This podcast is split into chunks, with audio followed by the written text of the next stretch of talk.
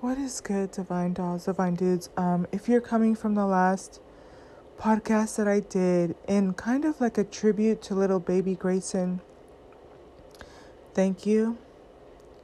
I want to invite you to join me in a moment of silence and reflecting on what it means for us to address the negative behavior. We've got to treat the cancer in the body of the collective so that we can heal the whole, right?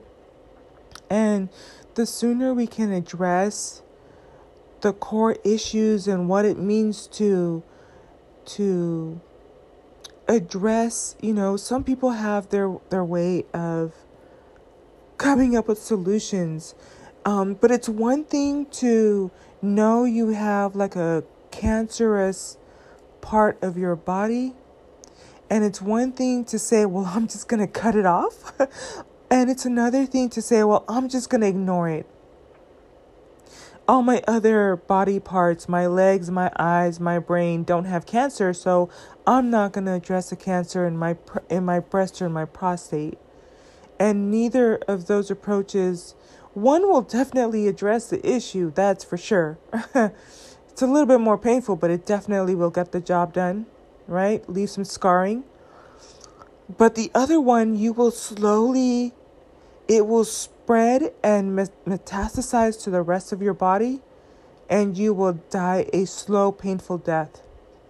So, what I am asking for is, you know, the solution is not to ignore it.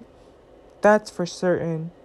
And when we don't address the cancer that we have, it's gonna cost us, you know, our Brianna dolls, our baby Grayson. So, um, thank you again for joining me here, y'all. I really this one took me out. So, um, we're just gonna spend a minute and then I'm gonna close it out. But just in that minute, I just want to honor her, you know, one more time. Our royal daughters.